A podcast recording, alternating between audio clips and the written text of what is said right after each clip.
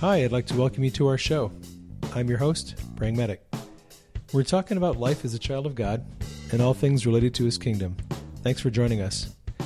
If you're a new listener to the show, you can find articles and books and other resources on my website, www.prayingmedic.com. Now let's jump into this week's show.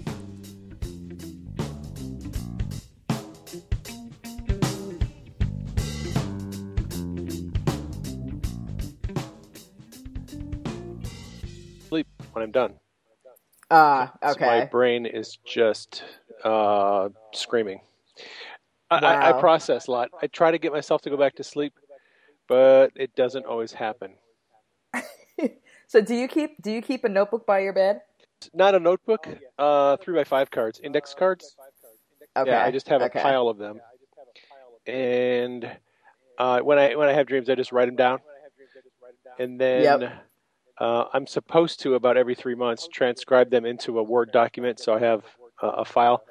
I'm way behind. I haven't done that in a long time. So you have a pile of index cards about this big. Gosh, yeah, it's it's a big pile. I, I don't think I've transcribed anything into my um, journal in probably a year. oh wow. So yeah, you've got you've got quite a bit quite a bit going on. Yeah, for sure. Very Uh, good. So yeah, I I had a dream. I've been having all these dreams about child sex trafficking. I just noticed like a a, a a thread or two on this topic over the past week with you, and I was Yeah. like, uh oh, he must be having dreams dreams on another topic now. Yeah, after the election stuff. Yeah. I was like, wait a second, this is a switch. We switched gears. Yeah, I I, ha- I was having nothing but you know a lot of Trump dreams uh, before the Yeah. election, and Right. since the election, it's switched gears to all the stuff about um, pedophile rings and sex trafficking kids and which goes cross party, cross just oh yeah yeah yeah absolutely it's nonpartisan stuff. yeah, This is this is and I didn't have a grid for this. Um, unfortunately, it's getting into some areas that I have been reluctant to think about and to look at, like you know things like the Illuminati yeah. It's it's it's it's and deep all, ugly stuff. it's deep ugly stuff. It's deep ugly stuff that a guy like me doesn't really have time for. Uh huh. And I have a lot of friends who are pretty uh, uh, fringy as far as conspiracy theory stuff goes, Yes. and they've been warning me about this stuff for years. Yep. And I've always been like, you know, whatever. Like uh, I'm not gonna touch that. I, I- I don't have enough headspace to go Yeah. go down that rabbit hole. right. But the dreams came. Now the Lord has been giving me dreams about this stuff, Right. not specifically about Illuminati and Right. you know, satanic cults and stuff, but as I have been doing some investigating online on Reddit and some other places, 4chan. Oh gosh, I've run into some stuff that I'm just thinking, wow, I cannot believe this stuff is happening. Wow. It seems to be happening in many sectors of society. Wow. So this is a little different than well, I mean, I guess it's similar, but you know, I, I've been learning a lot about sex trafficking in general. You know, you know, people, you know, kids being kidnapped and then all of that. But it seems like the dreams you're having are very specific to like rings and high, like high profile oh, people as it relates to this. Not so much, you know, Yep. The dude trying to make a buck. No. Or the like, but this is like high, you know, Yeah, high high profile stuff. high profile stuff. Yeah, mostly involving the powerful and the wealthy. Wow. Um, it it looks as if it is very pervasive in government Mm-hmm. and probably pretty pervasive in the corporate America among the Yeah. upper echelon. Yes. Uh, it's been alleged for years that it's really pervasive in Hollywood. yeah. Uh, so what I That's the only one out of the three that I had heard about. Yeah, I mean everybody hears about that. I mean, Yes. the, the, the teenage TV movie stars. That's right. They're the ones who start telling stories about that. Not they don't tell full stories, No, but they allude to. and nobody really tells the full story. uh, Yeah. because what I'm finding is the pressure to get people to shut up about it is enormous. Uh, death threats. Does that make you a little concerned about diving deep into this for Uh, your no, own safety? It doesn't. Okay. You're like, God didn't give me these dreams for no reason. well, you know, when you look at what's going on, if you go far enough down the rabbit hole, you ultimately you come into pages and places where human sacrifice is going on for satanic cults. Wow. And it doesn't take long to figure out if they would sacrifice children to get their power right. from Satan, they would think nothing about killing somebody who is going to rat them out. No, no, that's that's not a stretch of the imagination at all. Right. Right. So because you have that dynamic where there's so much power uh, to suppress and to keep it silent and to keep it all under wraps. What I've found is that these societies they use code languages, code terminology. I had a dream about that where I actually had two dreams where the Lord was illustrating to me how they speak in these coded languages. Yes. So that people around them don't have any idea what they're talking about. Wow. Um, they can talk about if you're in the know, if you're in the group. Yes. You'll you'll know by the secret words, the colors, the the references to things. You'll right. know that that's that's what a person who's signaling to you. Yes. That they're on board with what you're doing. Right. But if you are not hip to what they're, you have. It would no just sound like a regular conversation. Yep. And when you find their stuff on social media, you, it doesn't throw red flags. Right. Right and you find talk on websites and you find signs, you know, out in the public, you have you're oblivious to it. That but if you're crazy. but if you're in the group and you'll see those signs and you see the code words and the colors and stuff, you know that's know a safe person exactly to call. What's or... going on? Right. You know who to call. You know where you to, you know when. You know where the where the doors are, where the places are. What's sick. It's really it's really really crazy. Wow. But that is what the Lord has me on right now. Um, I can tell you what He's been speaking to me about. Oh gosh, it's so it's so deep, it's so vast. But here's my here's my selling point. Yeah. I think to the charismatic church mm-hmm. on this issue, which when people hear about it, they're like, "Oh, that's terrible. Oh, that's horrible. Oh, that someone should do something about that." yes but how much? I mean, other than other than some people who go to places like Thailand, yes, and go to places where there's obvious human trafficking going yes. on. Uh, there are a few people who will go to truck stops and try to bust trafficking rings at truck stops, but it's a it's a massive problem. The FBI I was reading a, an article uh, a, where they interviewed some mm-hmm. FBI agents, and the FBI has basically said pedophile rings in the United States are at a near epidemic proportions. It's just unbelievable how bad it is. Wow. It's in the church, it's in entertainment, it's in government, it's in business, it's everywhere. And what the Lord said to me the other night is He said, You know how all of your friends are praying for revival? Yes. He said, what do you think is actually stopping revival from coming? Hmm. And I said, Well, there's a lot of theories on that, but I don't really have any good ones. And you know the answer. So why don't you tell me? Mm-hmm. Said, Okay, so go back to the Old Testament, days of Israel, when Israel was worshiping idols in the high places, and where they were sacrificing their children to Molech. Yeah and to Baal. What happens to a nation that sacrifices its children? Mm. And we're not talking abortion. No, we're, we're talking, not. Yeah. We're talking human sacrifice yes. for satanic rituals. Yes. And if this is happening in the highest places of your nation, and you are doing nothing to stop it, why would you expect revival to come to your nation? Wow when the highest people in the land are sacrificing children to Satan. Wow. And and what what the Lord told me is if we will deal with this thing, expose it, prosecute the people involved, free the children, it is only then that we're going to see revival come. Wow. Because the people who are in charge, the leaders, government, business, entertainment, even in the church, Yes. in every sector, Yes. this is going on. And it's being winked at, and it's being nodded at, and it is not being confronted. And we really need people like Jehu who will come and have kind of a ruthless spirit and say, Right. you know, this stuff has to end, Yeah. and heads are going to roll. Yeah. So what what I've been what I've been doing with my friends on Facebook is I've been digging into 4chan and Reddit and the places where this stuff can be found.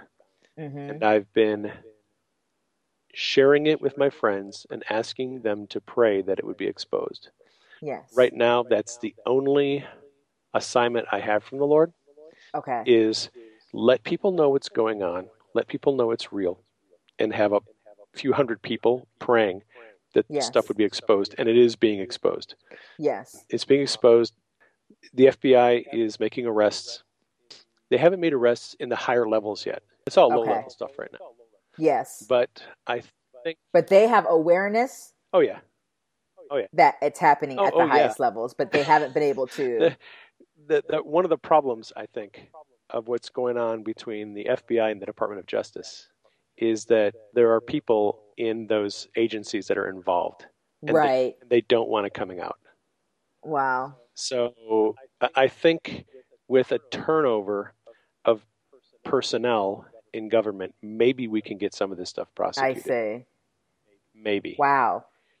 but you know, it's it's going to take cooperation on the part of a lot of people who have been unwilling to cooperate for a long time. Yeah. Wow. That's some um that's some serious stuff. That is some serious stuff, um, and it has been just wearing on my mind. Um, it's pretty much all Denise and I have been doing for the last two weeks. Uh, we get up in the morning, and when we go to bed at night, we are researching and reading and listening to videos and documenting things. Uh, I'm cataloging and indexing the information that we find because, unfortunately, as soon as this stuff gets um, uncovered, it gets erased. Right. It gets Yep. Websites are changed. Storefronts are changed. As soon as somebody finds out that uh, they've been exposed, they start hiding all Right. the evidence, and it's really difficult to get a good string of evidence, a chain of evidence on this. Yes. WikiLeaks has helped a lot. Um, we've been going over the WikiLeaks emails, and there's a lot of stuff in there that is very. Does this stuff go way back? Like the, when you're Oh, yeah. at the WikiLeaks stuff, this is like Yeah, yeah. years of stuff yeah, it- yeah, oh, on yeah. this topic. Yeah, it goes back to before the Obama presidency, actually. Oh wow. Wow. Um, that so we've been looking at into that. We've been looking at the documents and archiving stuff. Um, the, the I, I think I suspect that this problem in government has probably it's been there for decades. right. It's actually been well documented in government, local governments and state governments, some degree in in federal governments, but mostly in like UK, Australia, places like that. It's been exposed. Okay. In the federal government United States. It hasn't been exposed yet. Hmm. It's it's going on. It's been going on for a long time. It just hasn't been exposed. From time to time, uh, state and local government employees will be exposed and prosecuted. But the really tragic thing is, they typically get very light sentences. They're typically pardoned early Mhm. or released early. The children and the people involved, the victims, seldom get healing and integration and get the kind of ministry that they need. That's one of the biggest problems that I Mhm. think we've got right now. Um, and this is what I'm concerned about. I had a dream, I think it was two nights ago, and Denise and I were talking on Facebook. We have a group conversation going on right now with some friends where we're trying to strategize what kind of resources and what kind of uh, issues we're going to have with this. And one of the things that I'm very concerned about is Mm-hmm. uh, is the enormity of the task. You know, let, let's say 10, 15, 20,000 people are eventually prosecuted from this activity. What happens if you have 2 or Mhm. 300,000 or 500,000 or maybe a million victims of sexual abuse, satanic ritual abuse, mind control? How do you get those people help? How do you get them to a safe place? How do you get them healed? The church doesn't have the resources right now Right. to minister to that many people and to get that many people healed. And, and I'm afraid that a lot of those people are going to fall into the hands of more predators. Where are so? Any insight into? Okay, so ch- the, the children who are involved in these rings, it's like so. I mean, where are the kid? Like, I don't understand. Are these kidnapped children? It's crazy. Is it like? it's So there are places, one of the places it has traditionally been rampant is on military bases. the children of soldiers. Uh, so here's the deal. If you look back, now you saw one of the links that I posted. It's a link to an article that looks at six Okay. different case studies Yeah. of pedophilia, pedophile rings Okay. around the world that were investigated, documented, and the people involved. Either the cases were dropped, the evidence was lost, the evidence was covered up, grand juries decided not to prosecute, um, psychologists got involved who brought testimony that disallowed any of the, te- the testimony of the children. I mean, everything in the world was done to make sure these Wow. cases were not prosecuted. Even if it, very few of them ever went before a grand jury, but when they did, uh, or when they went to trial, there was all this, all these people came out of the woodwork to uh, make sure that nothing happened. Judges were pressured to to uh, find Right. the people not guilty. It's it's crazy. The Presidio in San Francisco is one well documented case where they had a, a, a daycare center there, and the kids were being uh, raped and and tortured, and t- they were taken to different buildings, and uh, a lot of evidence of satanic ritual abuse. People involved were not prosecuted, and it happened at West Point. It happened at a bunch of different military bases around the country. This is in the Uh-huh. 80s and 90s. Um, that kind of stuff is is going on. And then on. they go back to their parents, and the parents are wondering why their child is acting like a and the, nut. ch- and the parents can see that their children have been sexually abused. They report them, And nothing happens. nothing is done about it.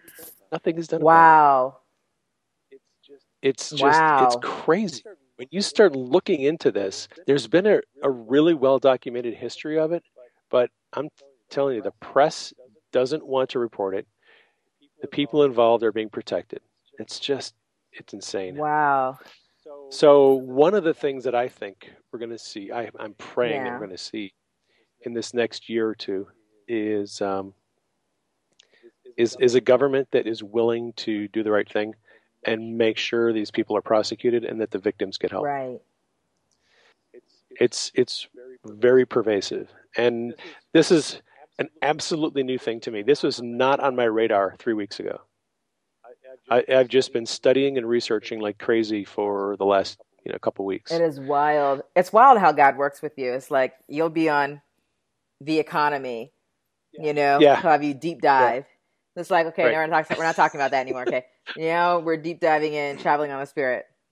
No, okay, we're not. that. Yeah, it's So it's like yeah, it's like that. it, it switches like that and that's you know like um, well I've I've told the Lord I'm like look I want to be on assignment for whatever you want me Yes. to be doing so just give me the heads Yep. up give me the information and I'll and I'll do my best to research it and learn about it and then share the information with people who want to be involved and uh, yeah for a while you know I, I'm still interested in traveling in the spirit I- I'm still getting testimonies. I'm still teaching on that. Um, at the School of Supernatural Yeah, Ministry. how did everything go? it was awesome. It's awesome. Well, it was awesome mostly because I went through some emotional healing before I went and taught Nice. because I had um, an alter. I, I've had I've had a few dreams and some inklings that I have suffered some emotional trauma that caused some alters and a lot of fragments. Yes. And I went through this emotional healing process a couple of years ago. and found some of it and got some of it healed and integrated. But I knew there was more. Mm-hmm. And uh, so I went back through another two hour session with my friend Matt. hmm Found an, another alter, major alter. Not like I don't dissociate, I don't have blackouts and periods where I don't know what's going on. Yep. Um, I just had this alternate personality inside of me that is Yes. very different from the outgoing, gregarious, social Yes. me. I have this me that wants to crawl in a cave. I don't want to talk to anyone. I don't want to be on social media. I just want to be in my cave for two or three weeks and not talk and not be around anyone. Yes. I have that kind of Jekyll and Hyde thing going on. hmm So uh, we did a little healing session. We found that alter. He was literally in a cave uh, inside me somewhere. I didn't even know I had this inner world. Yeah. I, I know that people who have multiple personality disorder are aware of an inner world where, where the multiples live. yes. I was never aware of that, but I saw it in the healing session. I saw the inner world. Wow. And so um, Jesus came and he healed, integrated this alter. And it was an amazing experience for me because, like, when I spoke at the Arizona Healing Rooms two or three months ago, hmm and I did that, I did that teaching on alters and fragments and emotional healing. yes. After I did that message, I was exhausted, emotionally drained. I didn't want to talk to anyone for three days. I literally just wanted to spend the entire time in my bedroom. I laid in bed a lot. I was, I was wiped out. Yeah. I just did not want to talk to anyone or be any anyone for three days hmm after that experience because I, I don't even know why. I just know that that me, that version of me, came up and didn't want to talk to anyone and be around anyone. Wow. Became, I just became a recluse after that, and that's how it's been. Like I like teaching, and I I like public speaking, but there is there has always been this low level anxiety and fear and apprehension about being in social environments like that. Yes. It's like part of me loves it and part of me hates it. hmm hmm So after I went through this emotional healing, I thought, okay, this will be good because now I have to go out and speak at churches and schools Yes. six nights in a row.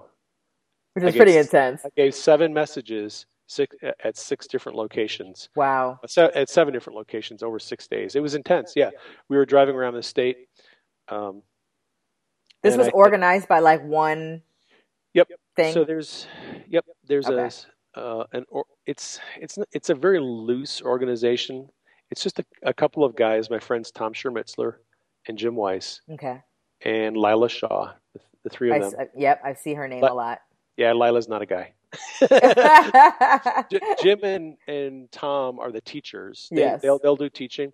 Lila is kind of a coordinator, facilitator. She gotcha. meets with people and she's helping out.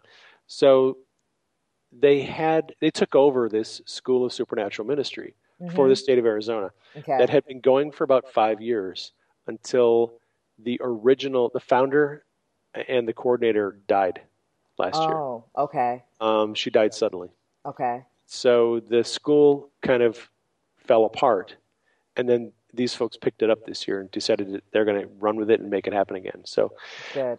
we're so they're doing supernatural ministry at six locations in Arizona. They're actually going to add a seventh location in Tucson hmm next semester, and they just have people come in from different parts of the country, and they they drive them from one location to another location during the week, Yes. speak at a different place um, each night of the week. So it was kind of cool for me because I was able to drive there myself, me and Denise, Yes. in the jeep. Nice. Uh, and come home and sleep at home yes. Exactly. No airplanes, no hotels, That's right. Can't beat it. none of that nonsense. That's right. Which we're not really big on that. In fact, if it had not been the fact that we were able to drive home every night and sleep in our bed, we probably, probably wouldn't have done. done it, right? But it was great. I, I had uh, I put together a talk uh, on two different subjects. Really, one is traveling in the spirit in general, Yep. and then specifically the courts of heaven because Okay. people are so interested in the courts of heaven. Yes. And we've been getting a lot of really cool testimonies uh, from people who have been trying it. Yes. The rookies who go there for the first time, they have the best testimonies. Oh my well, God. I, I, I'm looking to be added to that list. My my my first was a flop, so Was it really? It was a flop. I'm like, I don't even know what I'm doing. Well, that's the thing. You don't know what you're doing. Right. You get there, but but if you can if you can connect with Jesus and if you Yes. can connect and see the judge and all that stuff, once once you're able to do that, most of the testimonies that I've heard from people said, "Oh yeah, it was short. It was pretty easy. You know, I saw Jesus. I saw the judge. yes. I heard the not guilty. I saw some demon over there. He was running his mouth and."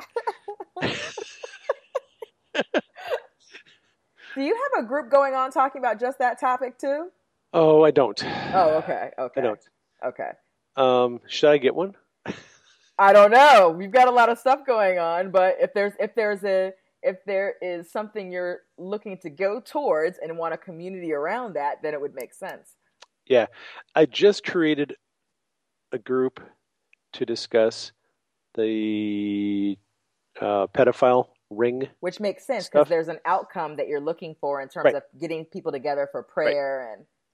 Yeah. This is what we're learning. This is what we've found, and, and it's a secret group. So Yep. whatever gets posted, nobody gets to see it unless Right. you're not a member. And Yep. that was. I I had a couple of friends contact me and said, "Hey, I'd like to talk about this, but I can't do it on a public timeline because my friends and family are going to see what I'm posting, right. and I don't want them to see it." Right. So that's why I just you know secret. That was wisdom. yeah, Yeah. But no, traveling in the spirit and the courts of heaven don't. There are a lot of groups on Facebook where they're already talking about this stuff. okay. Okay. Actually, quite a few. If you go on Facebook, I think I I'm in. I recently joined one.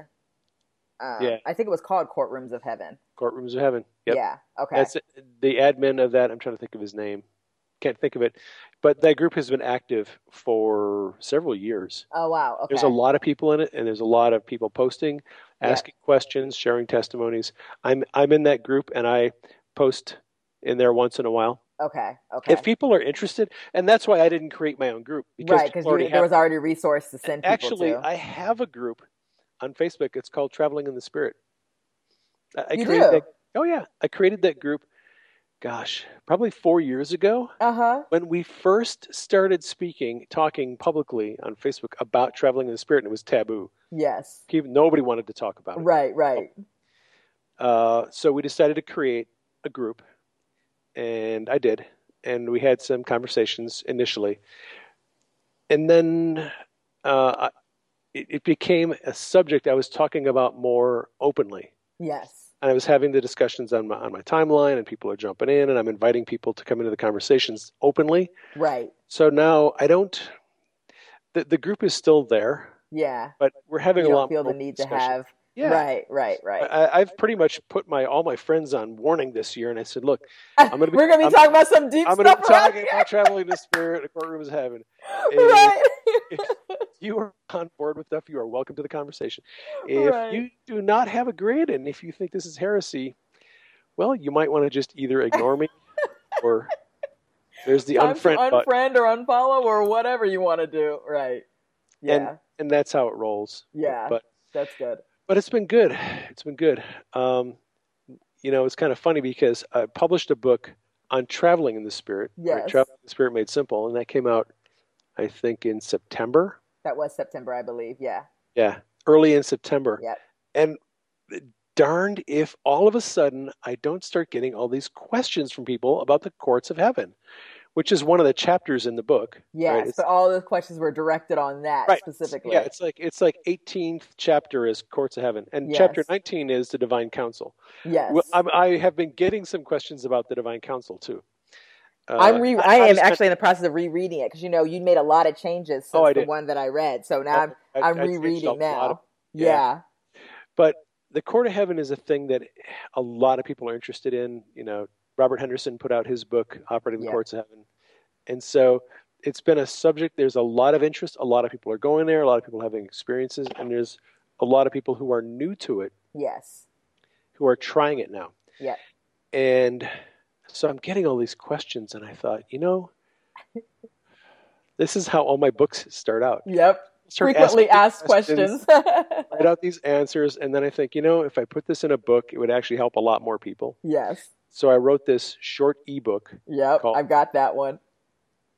uh, "Defeating Your Adversary in the Court of Heaven." Yes. Holy moly, Shae! I, I've been selling a hundred copies a day. Are you I'm- serious? I'm not joking. when it first came out, it was selling three or four hundred copies a day. oh my gosh. That's how much interest there is in the subject. That's amazing. heaven. I'm like, wow, people really want to know about this. Wow. So yeah, it's been it's been selling. It was it was for the first month it was selling ballpark about 150 copies a day pretty regularly. Now it's down about 100 copies a day. A day. I Right. can, yeah, and we're trying to get the print book available. Um, Yes. Denise has been very very distracted. I haven't written anything in any of my books. Yes. She hasn't done any graphic design. We want to get all of our ebooks available in print now because we're getting so many people asking us, "Hey, do you have paperback for this?" I'm Right. like, "Well, we only have it in, as an ebook." So I end up That's because. Denise doesn't like to deal with the shorter ones. She doesn't, but she's, she she has agreed that she'll do the smaller ones. to do the paperback copies for all of the books that, Okay. have, that have only been available in, in ebook. Okay. We're working on the the traveling in the spirit or the court of heaven one right now because that's the one that, that everyone's interested in. Yes. Yeah, that thing has been selling like crazy. That's amazing. How's the Uh, traveling in the spirit one doing? Well, hang on. I'm going to tell you about the first one, the courts of heaven one. Yes. So, it is the highest rated book I've ever written on Amazon. The the one on the courts of heaven, Yeah. nothing but five star reviews. Wow. People are just raving. They love it. Huh. It's they say it's simple. It It's is simple. easy.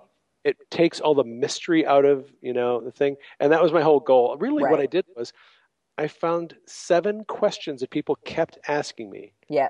These seven questions, like I know that I'm actually in the court of heaven.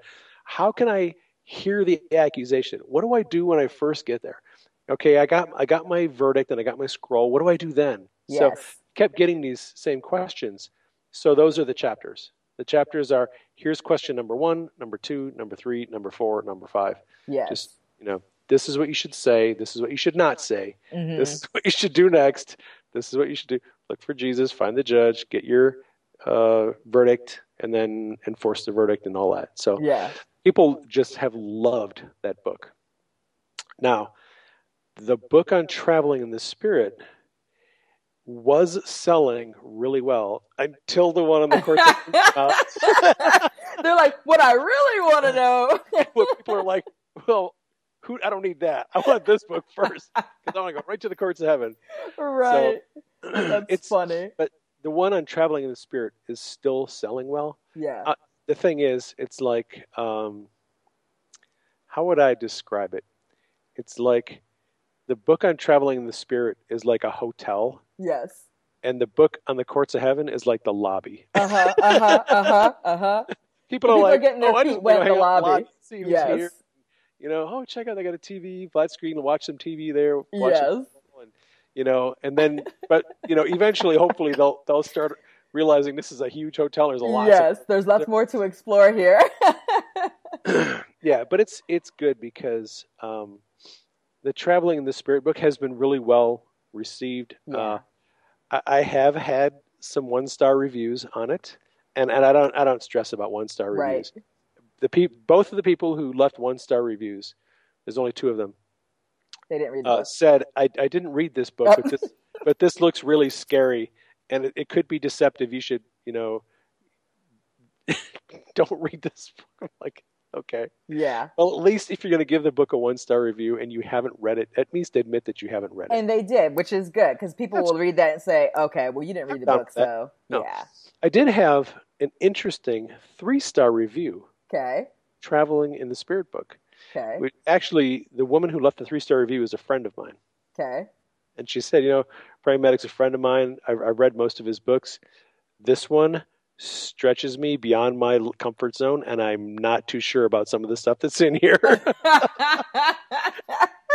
I was like, Okay, well, I asked the Lord, What should I do with that? And he said, Well, he goes, Did you know that this book was going to stretch people?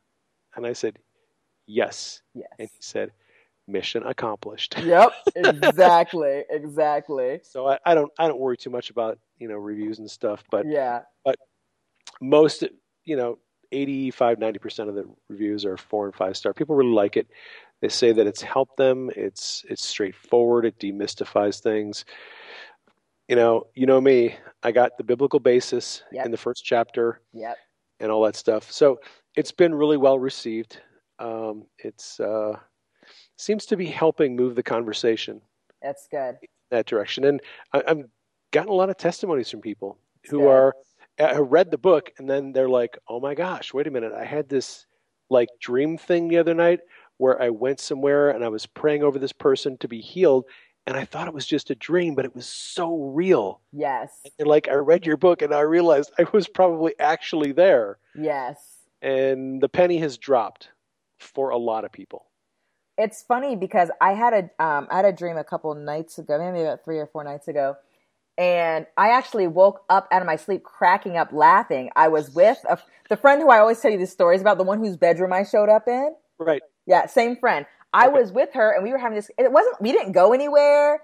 We, you know, we didn't go anywhere, but we were having a conversation, and I remembered aspects of the conversation. But I just remember we were having the best time, and we were cracking up laughing. And when I woke up, I woke up laughing. I actually thought that this had. I was confused a little bit when I You were 'cause my hu- disoriented because it was so real. Right, because it was so real. and my husband's like, "What's so funny?" And I'm because I'm cracking up. And I was like, and I was like confused for a moment because I was like, "No, I was with Shae." Wait, I was. I, mean, I was like confused. I sent a text to her. I was like, "Hey, you and I had a great time last night, cracking up." You know, Did she have any awareness? she did it? not. She did not. Nope. She most of the time that's the case most of the time when you go and visit somebody they have no recollection of it Yes. i have had one experience i actually had several experiences where both parties were aware something was going on Yes. like um, mike van vlymen Yep. uh, okay it's kind of crazy when mike published his book uh, supernatural transportation he sent me the manuscript uh, in a word document so that i could read it because we agreed that we would like share compare notes before we published our books Yes. so he sends me the document it's literally like two days before he published it so i didn't have a whole lot of time to read it but or give him feedback, but it was cool because it's a good book anyway. So the night that he sends me the manuscript, I'm reading it. I get it four chapters into it, and he has this amazing revelation that answers a major question that I had that had I had to answer in my book, but I didn't have an answer for. yes. So he just boom gives me the answer to the question. And I'm like, this is so awesome.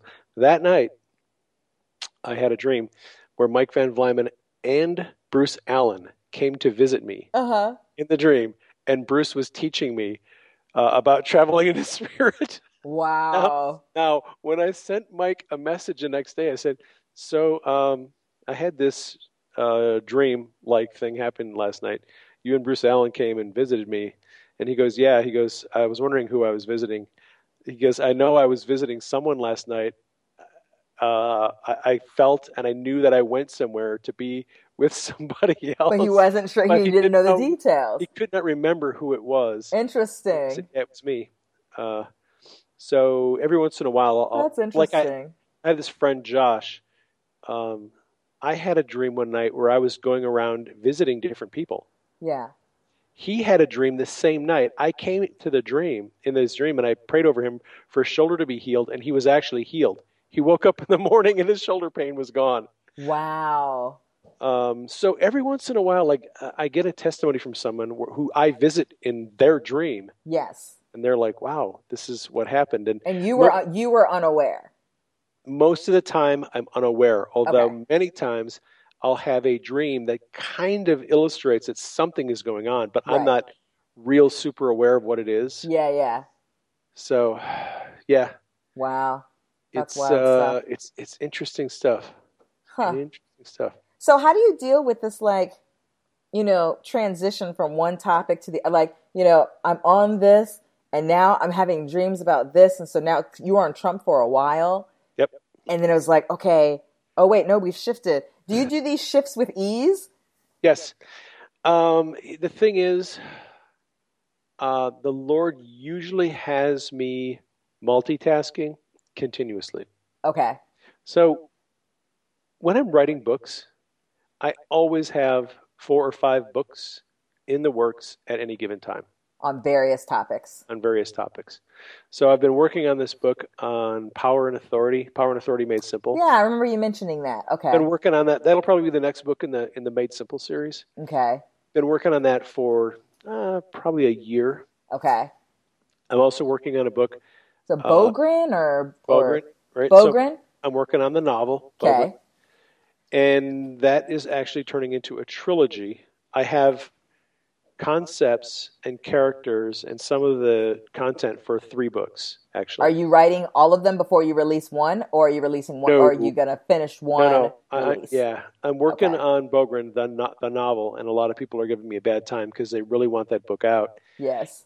But I have been, I've, I've been, so I'll, I'll get to the, uh, talk about the books. I've been working on a book called Emotional Healing and Deliverance Made Simple. Okay. Working on that for about two years. Yep. Uh, it's going to be mostly testimony based.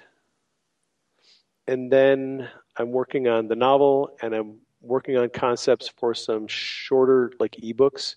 Yep. So I'm always working on those things. As I'll get some revelation, as the Lord gives me a dream, as I work with somebody on emotional healing or something of that nature, I'll take that revelation and write it down and throw it in the document and put it in a folder on my computer in that Yes. book folder. Yes. So I have I'm I'm building the content for each book as I go. Yep. So I'm used to multitasking. Yeah. And, and, you know the Lord has me working on healing, physical healing sometimes, although most of that is I mean I've written probably 40 or 50 articles on on physical healing Yep. alone. And I've almost drained the well dry on that subject.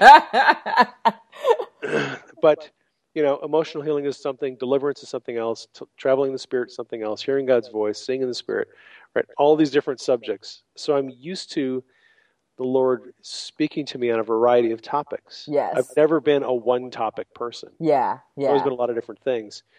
Uh, then, you know, Trump came along. Yep. And then I started having all these Trump dreams. In the middle of having the dreams of Trump and what God's doing there, I'm still getting revelation about emotional healing Yes. things.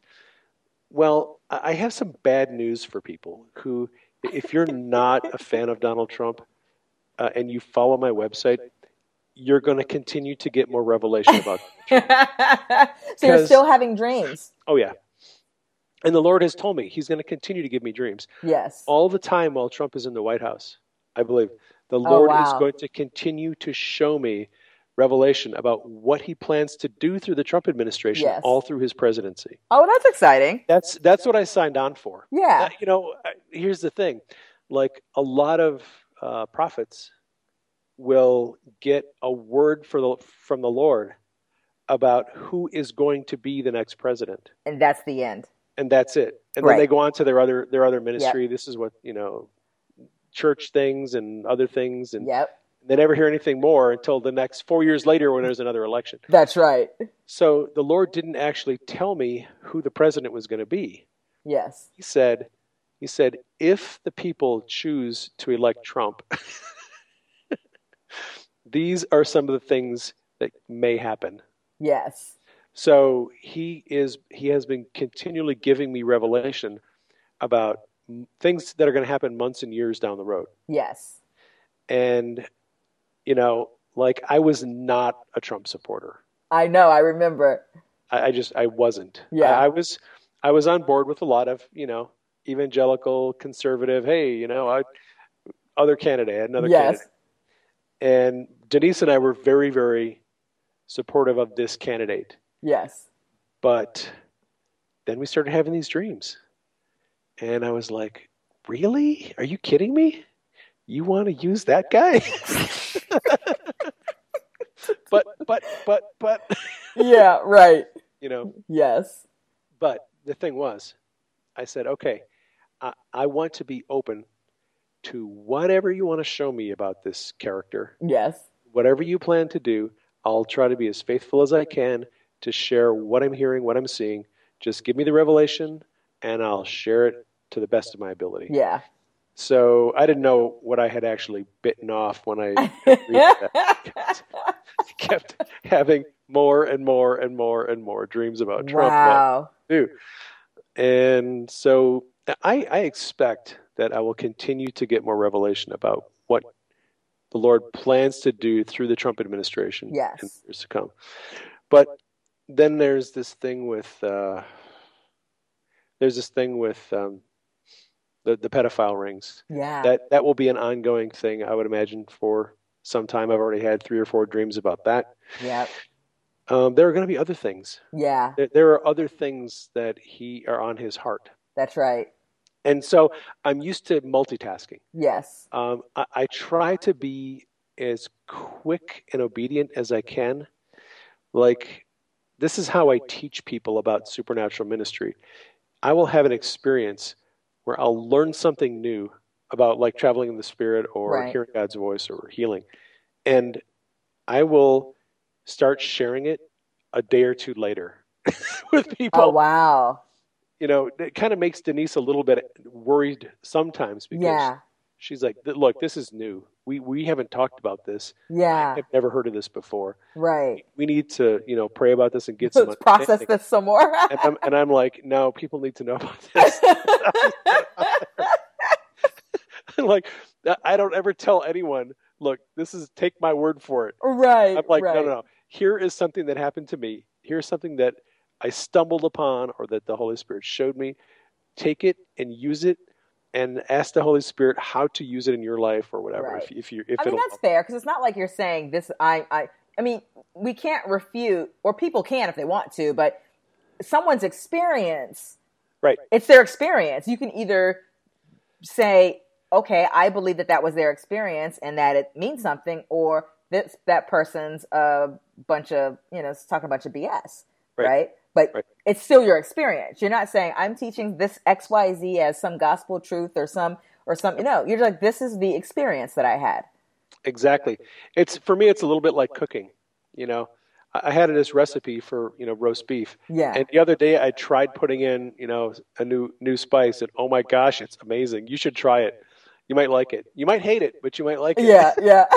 you know, that's me. My thing is, I, I tried this because I didn't know what else to do, and it worked. Yeah. And most of the time, when people try the crazy stuff that I tell them to do, they have good results. Yeah, yeah, yeah, yeah. So I- I have, over the years, I've become less fearful about sharing my crazy experiences yes. because it usually works out okay. Yeah, that's good. That's good.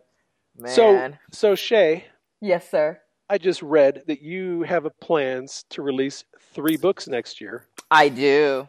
Can you I tell do. me? It ab- could be more, but Now, three sure. since we're both podcasters and interviewers, now I get to ask you a question. Okay. What is up with the three books that you're going to release next year? Okay, so the one that I'm writing is called uh, Grace Over Grind How uh, Grace Will Take Your Business Places Grinding Can't. So that's going to be a book that I'm working on. So that's all about, because you know, with entrepreneurs, it's almost like a badge of honor to say, I hustle hard, or, you know, Right. I'll sleep when I'm dead, or, you know, all of those Yeah. things. Oh my gosh, so- I started. I, that used to be one of my mantras.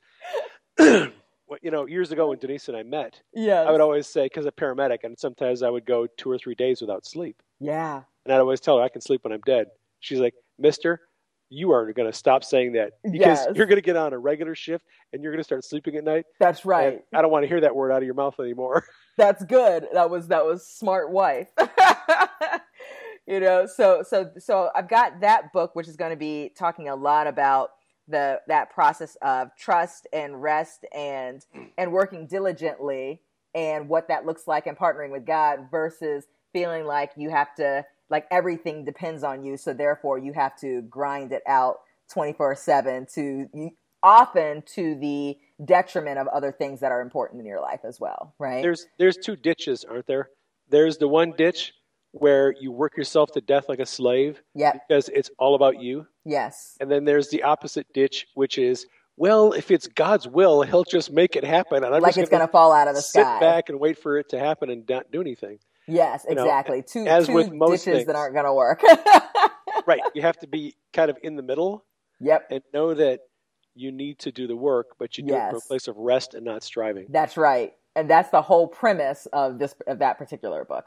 That's cool. So so that so that one's one. Um, also with Kingdom Driven Entrepreneur, we also do partner books where I didn't author the book, but we partnered with someone who wrote the book. Usually, I write the foreword for that book, or you know, kind of help in that process. And usually, write the foreword, but I don't actually write the full content of the book. And so we have one that's coming up. Um, we have all these books that are called like the Kingdom Driven Entrepreneur's Guide to a particular topic, and this one's going to be the Kingdom Driven Entrepreneur's Guide to Debt Free Business. Okay, so this there's a woman in our community who has grown a bakery, a storefront bakery, completely debt free. Um, the Lord's given her a lot of revelation as it relates to those who are willing to say, Yes, I want to grow a business. I, I don't want to be a slave to anybody, right? Right. Financially. Right. And so, and I know that I can build a thriving, a, even a large and a thriving business completely debt free. And that that's, or that's, and that's, um, and you can do that with God, right? So she's, so he's been giving her revelation on this for probably like two or maybe three years now. And she's been walking it out in her own business. So she's writing that book. Um, she's been sending me pieces, you know, pieces of the book here and there for the past several months, and it's really good stuff. So she'll be finishing that one up.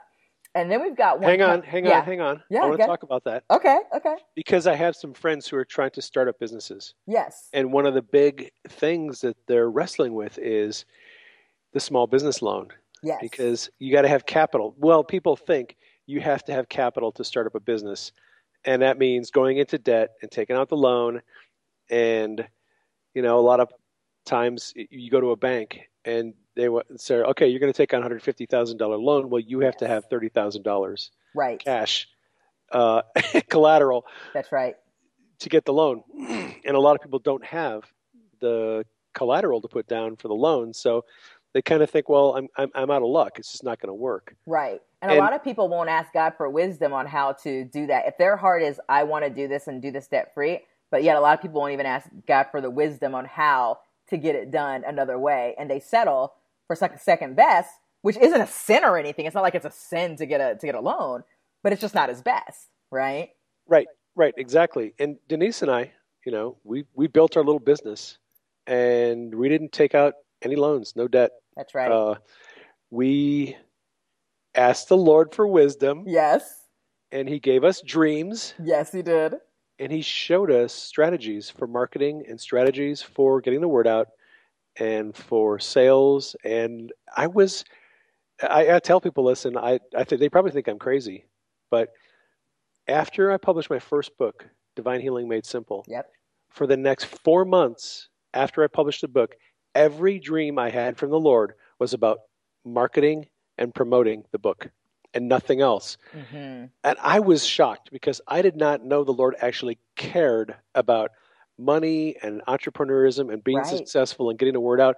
And it wasn't like he wanted to make me some filthy rich person driving a gold Mercedes. Right. It was it was a it was a thing where he he wanted this book to get out into the hands of people who could Yes. use it. Yes. And in the process, he was going to help me start up the business. That's right. That's right. And so as we as we use the strategies that he gave us in the dreams to get the word out about the book and Mhm. the book the popularity grew and sales grew we just took the money that we got from amazon from selling the book put it into the business bought some stuff bought some more advertising more money came in we reinvested it back into the business got some more you know things kept reinvesting it and now we're, we're doing pretty darn well actually which is why i quit- quit my Yeah. job as a paramedic because That's right. I guess you don't miss it too i much.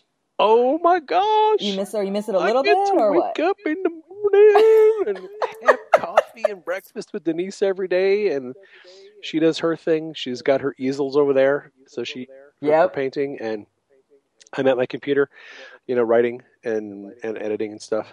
Um, I I love it, but the thing is, we we, Yes. did it debt free, and Yes. um, unfortunately, we just got bumped up into an, a higher tax bracket. Mm-hmm. I mean, it's it's a it's it's a good problem to have, it's a good thing, right? but it's our, our we're taking a huge hit on taxes for the rest of the year. yeah, So Yeah. we have to come up with a strategy.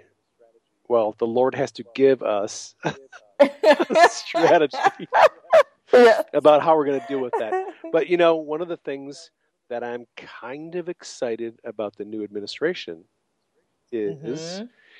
I was going to bring he that can up. if yeah. he can push through Congress the business tax cuts, it's going to Yeah. help a lot of people in business and who want to be entrepreneurs. Because man, taxes it, we're we're uh we are an S corp, so we are paying out payroll. Yes. So as employers, we're paying payroll Mhm. taxes, and we're paying paying out uh, Social Security, you know, Medicare, and all that stuff. We're also having it come out as Yep. employees, so we're getting double dipped Yes. on, on taxes and expenses. Yeah. We pay an enormous amount of money in taxes. Um, and Hmm. we're and we're going to ask the Lord for specific strategies for this coming year about how to streamline our business and minimize our tax burden and Yes. uh, bring in more revenue so that we can we can put out like I would love to be able to do video teaching, but um, Mhm. that that was going to probably re- maybe require hiring somebody to do all the things As far as editing and yeah, things of that nature. to do video editing Yeah. and help with the tech the technology end of that. Right now, it's just me and Denise, and I can only Right. do so much. If we could hire Yes. somebody, that would be really awesome. Yeah. But you know, you're looking at Yeah. paying insurance and all the expenses that go with that. Or you hire a contractor. Like that's what I do with our podcast, right? So we have a podcast editor, and we Or just or you, or you contract somebody, so it's not and a big deal. that's you know probably the best Yep. way to do it. But it it would be nice to have somebody Mhm. join us, uh, know, like a, on a, as a team member. But I but I Yeah. have heard so many bad stories about about people in ministry who have partnered with someone, and then after a few years it went south, and then you know, you're Right. like- you're stuck with yeah, this. You're stuck with this situation where it's uncomfortable. The vision isn't working. You're not on the same page. Uh, and I, I don't want to get into one of those situations where. So yeah, sure. but you know the thing is, I I think in the next two or three years, the environment for entrepreneurism is going to be so much better. I, really do. I really do. Yeah, I'm hoping so. I mean, based off of what seems to be on uh, his agenda related to that, especially especially if he's successful with the um, with that tax cut, then that that does open Oh, up yeah, a lot of opportunities for for business. That's you Yeah, a know, ton. I mean, A ton. I, I have friends who work in investments and banking outside the U.S. hmm And they said, Yes. look, there's a reason why uh, all these large corporations have their headquarters in Dublin, Ireland. It's because Ireland has a 10% corporate tax rate. And why would you want to headquarter your company in the United States and pay 35, 38, 39% uh, corporate tax when you can go to Ireland and pay 10% tax? Why would you? Why? Who would want to do that? So they have these huge buildings in, in Dublin where all these corporations have their corporate offices, and it's really and, and, very few few people in there. But that's that's their official headquarters, and that's where Right. they're at. Well, yeah, you know, Trump, Yeah. his thing now is look, we are, we could bring all these companies and all this revenue and business back to the states if we get hip to, you know, Right. reasonable tax rates on businesses. So I'm Yeah. glad to see that's Yeah. happening because, man, our economy has been so devastated, and you know, something something has to change, or it's not going to get better. yeah, it's been Something has to change or So, what about your third book? yeah, yeah. So the third one is called The Wild Ones.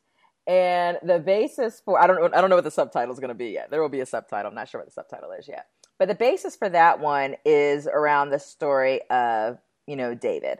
So, you know, here's David out, you know, he's he's doing all these amazing things and getting all his training with the bears and you know he's, he's doing all this stuff out where nobody can see right? It's just that but he's you know sharpening sharpening his skills out there right? And then someone's thinking about who's going to be king and they're they're lining up the lining up the sons and it's like no not that one that one or that one. Not the ones that seem to look the part not the ones that you know seem to be the right you know if you were kind of making your little checklist of who would be king who would be good for king you know maybe we'd check off all the marks. It's like, no, anyone else? Anyone else? And then he's got like right. scraggly David right. out there, you know, wild hair, you know, whatever.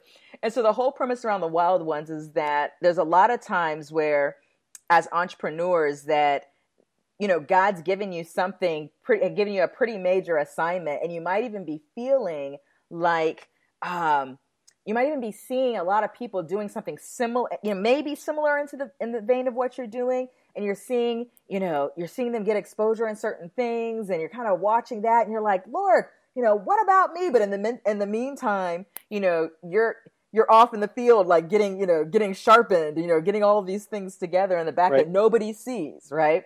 In fact, you, you're able to do even a lot more with a lot, you might even be doing a lot more with a lot less resources, right? And so the Wild Ones is really almost like a, um, this one's actually written by a, a gentleman named David Burris and it's it's I love it. He just kind of shared with me just kind of the premise and he gave me the outline for the book. But it's to help a lot of people who are in like a weird phase where they're wondering like I just feel like I'm being like I'm I'm hidden. Like I'm in this bubble and I and I'm you know, you know, I'm feeling that, but yet I know what God's placed on the inside of me. So this is a book for the people who feel like they're in the bubble, the ones who are out in the field, but yet there's something in their heart for way more than that, right? And so it's going so it's a kind of a combination of inspirational and instructional uh, with that's all cool. a scriptural basis. I, I, like that concept. So that one's going to be um, awesome too. That's one of the things that I run into a lot with aspiring authors. Yes. Because mm-hmm. you know, as a you know, I'm sure you run into them too. People who feel like they have you know a book or a series of books in them, and they're really struggling to get going on writing. How do I get the word out?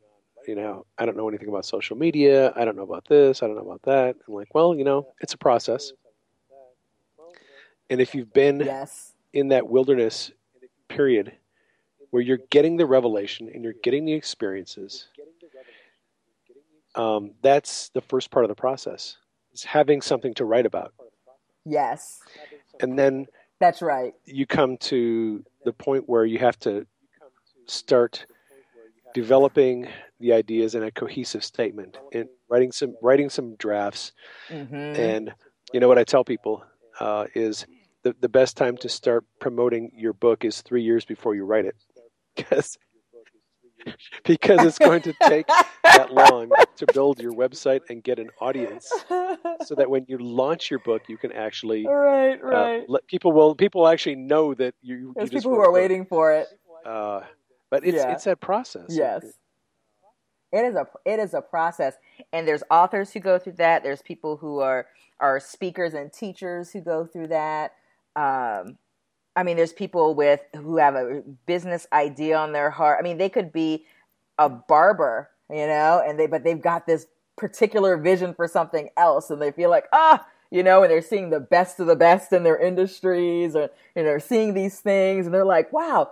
That's the best of the best, but the Lord's giving me something that I think is really yep. awesome, and it's different from that, you know. But but I feel like I'm over here, and I'm and and and and, I, and I'm hidden, and and then and then people who are really not even they're not even overly impressed by what they see by the big names or the whatever where a lot of people are kind of like big fans they're like i respect what they're doing but they're not you know because they're like man i've had to i've had to yeah. fight some battles over yeah. here you know with so much less resources with you know with not a bunch of eyes on me or whatever so there's i think there's so many different types of business people that go through that phase but especially people who are like the you know writers you know those authors speakers teachers like particularly those types well you know yeah you that, know it's all about finding your mojo because yes. it's yes. easy for a writer or a business person a, a, a budding entrepreneur mm-hmm. to say well somebody else is yep. already doing that You know, somebody else is already Yes. successful at that. Somebody else already wrote a book on healing.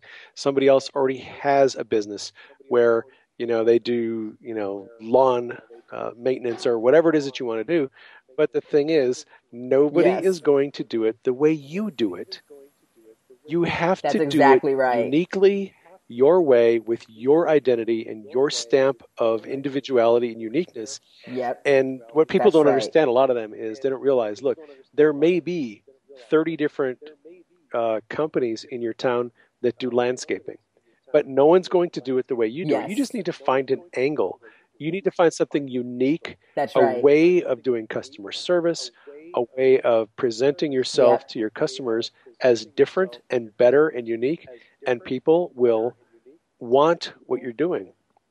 Sa- Same thing with yeah, writing a book. That's you know exactly right. people one of the reasons why people Yep. like my books there's tons of books on, on healing but people like my book because they're like oh you Yes. take it and you break it down so somebody who doesn't have you know a, a seminary degree can understand it A theology Like, yep, degree. that's my you know unique selling point you have to have something that, you, that is unique that makes you stand out from everybody else and a lot of people That's don't, right. don't That's really right. believe in themselves i think that they have something unique but everybody does That's right. And that's a discovery and it's a that's a discovery it is process. it is right? it totally is And it's like so. In the meantime, you're, you're trying to take someone else's template and like try to model after their work. template, but that doesn't work because that's not you, No, you can right? So you have to go through that process of Yeah, discovery. You can use social media templates and you can use, you know, uh, like email marketing strategies and Yep. things of that nature. Yep. But the message, the, the, the, the business itself, the logos, the identity,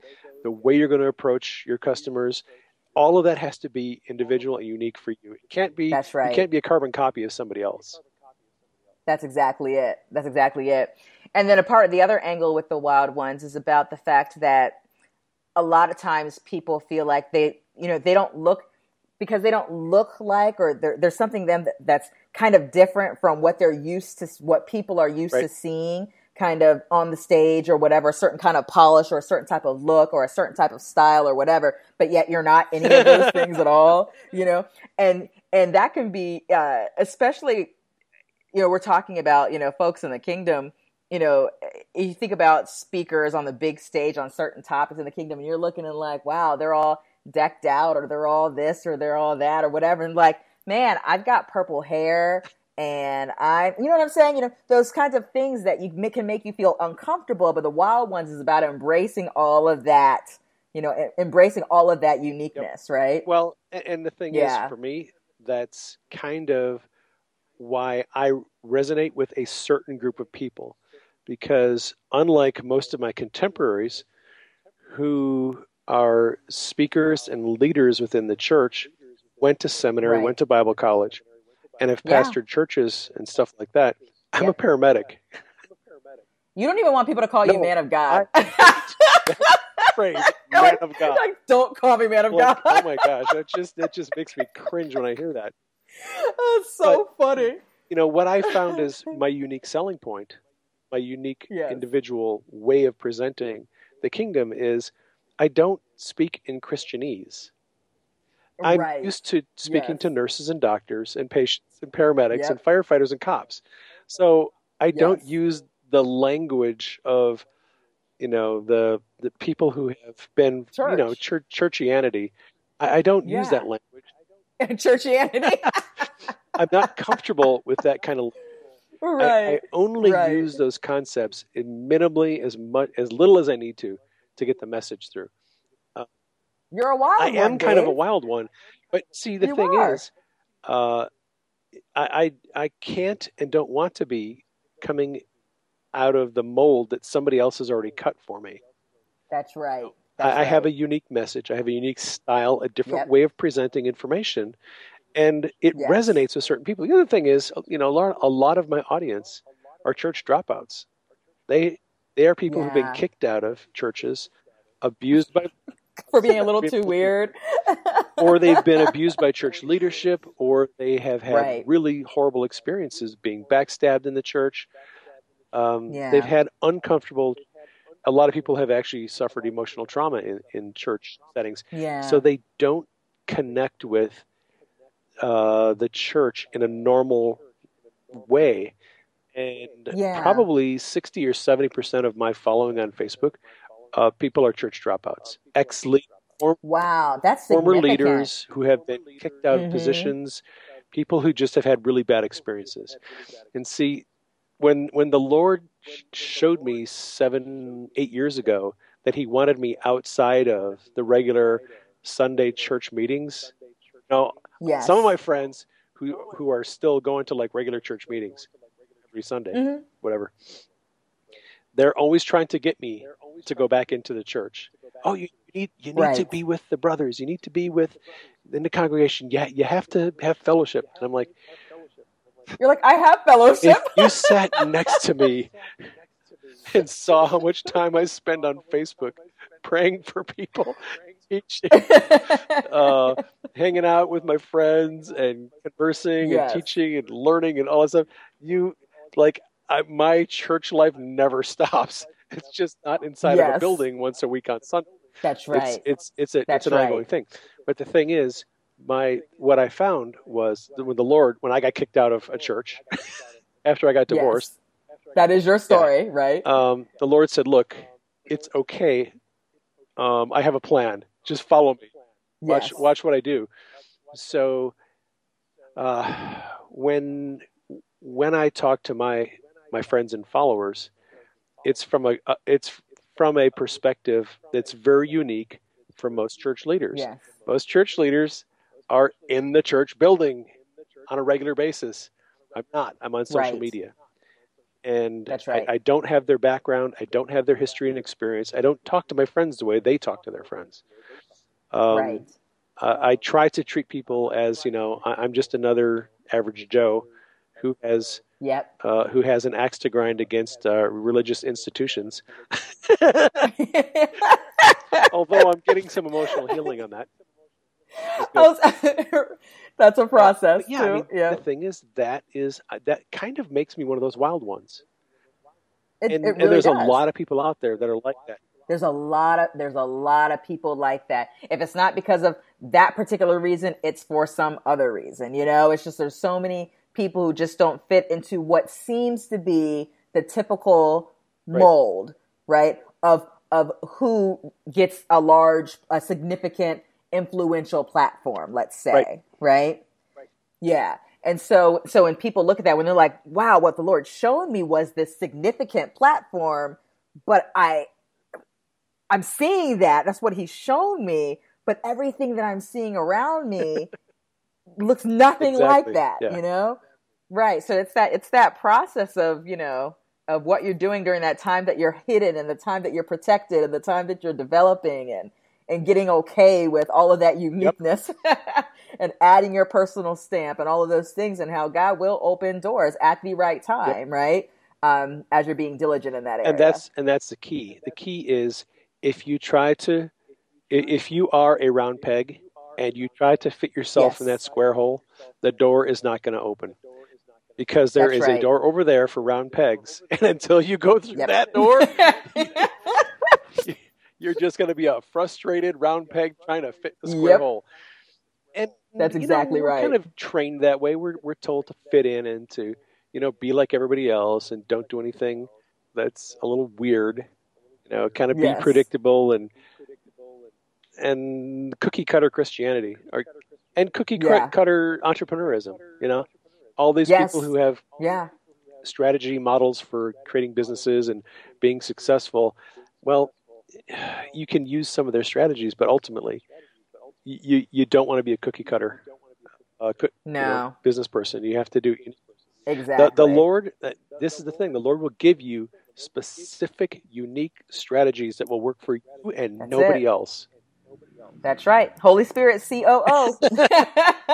Yes. C- Chief Marketing Officer, Chief Operating Officer, Chief Development Officer, you know, Chief Financial Officer. It's like, no, he actually cares about all that stuff. And I loved your story about how uh, when you wrote Divine Healing Made Simple, how you would have, I mean, he would speak to you very specifically. I mean, with you, he speaks in dreams a lot, but he was very, very specifically giving you strategy.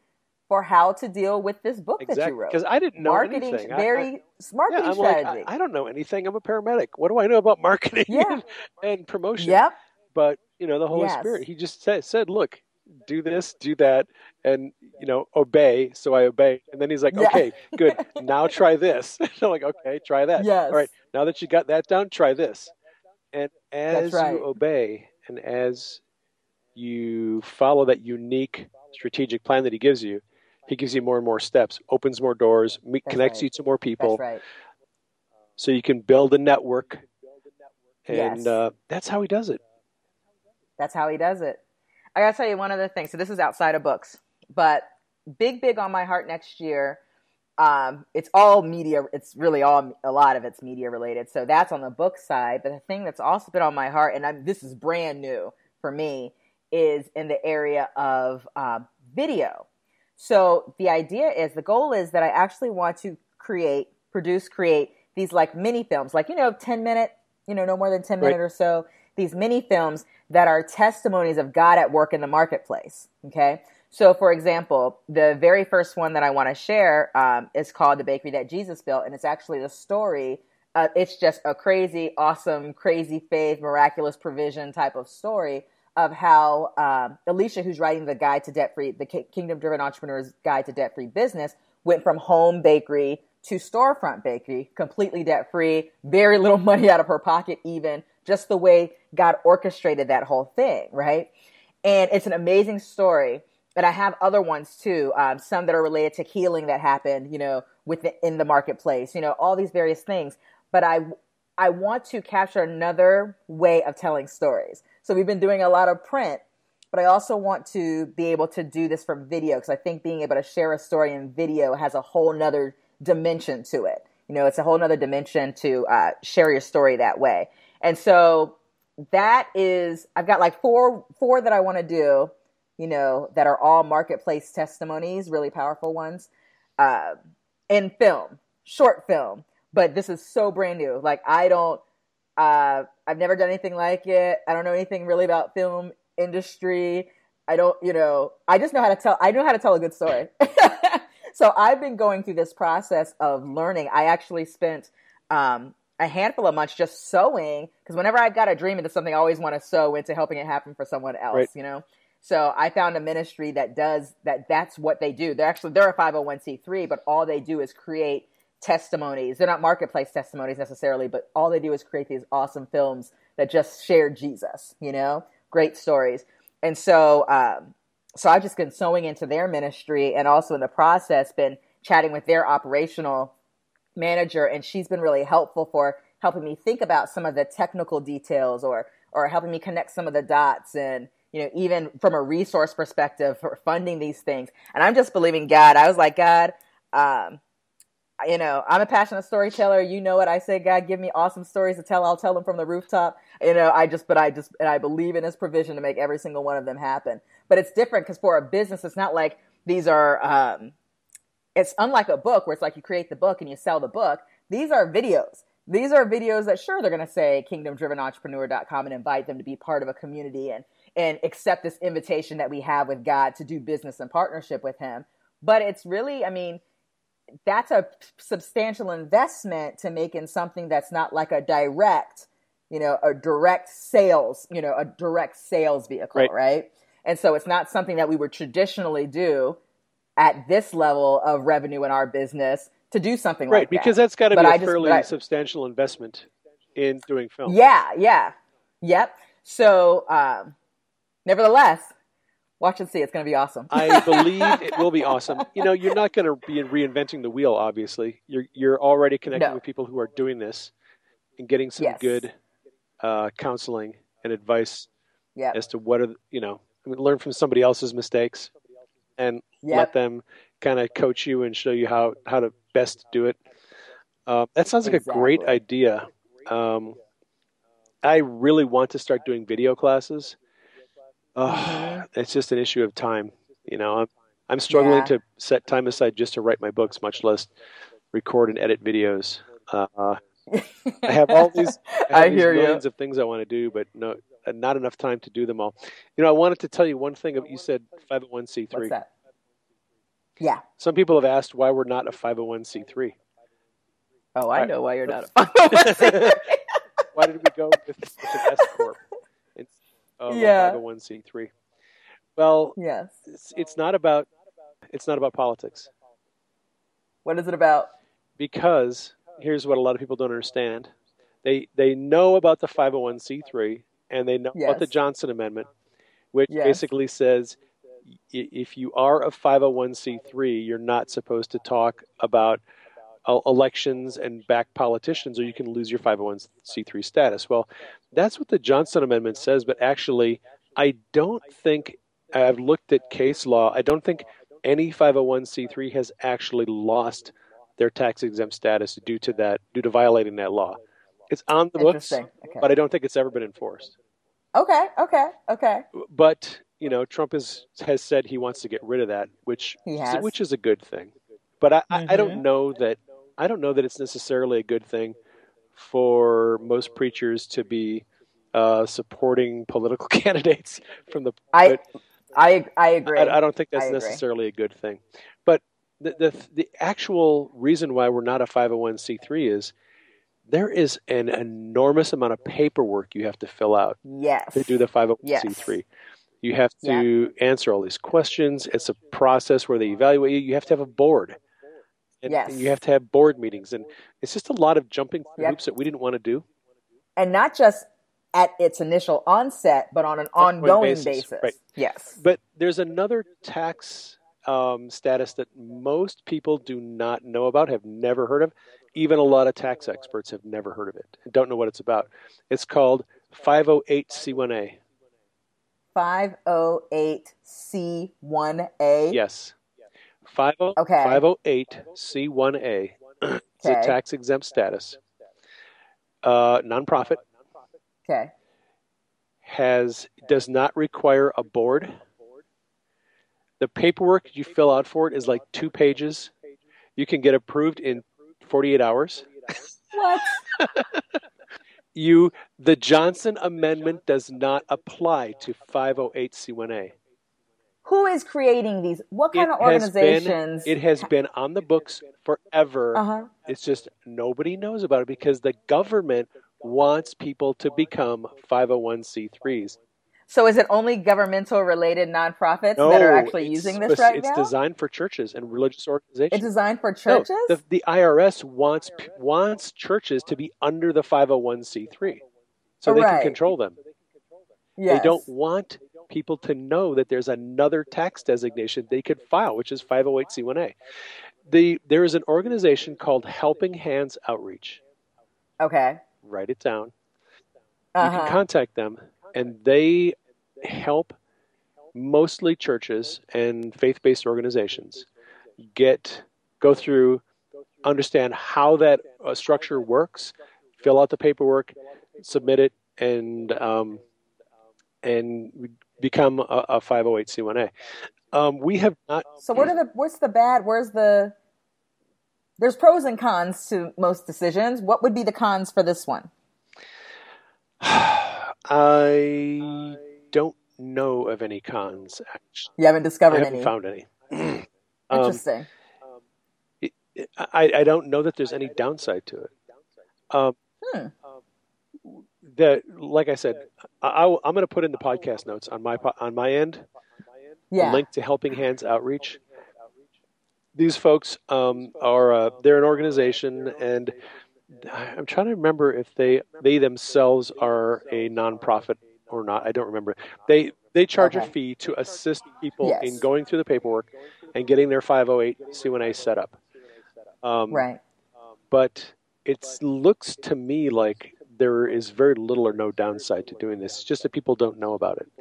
Huh. Um, we we are looking at the possibility of, of doing the 508c1a next year. The only problem is most of my income for our business is Right. book royalties, and I I don't know if royalties can be considered um, a, tax exempt form of income or not.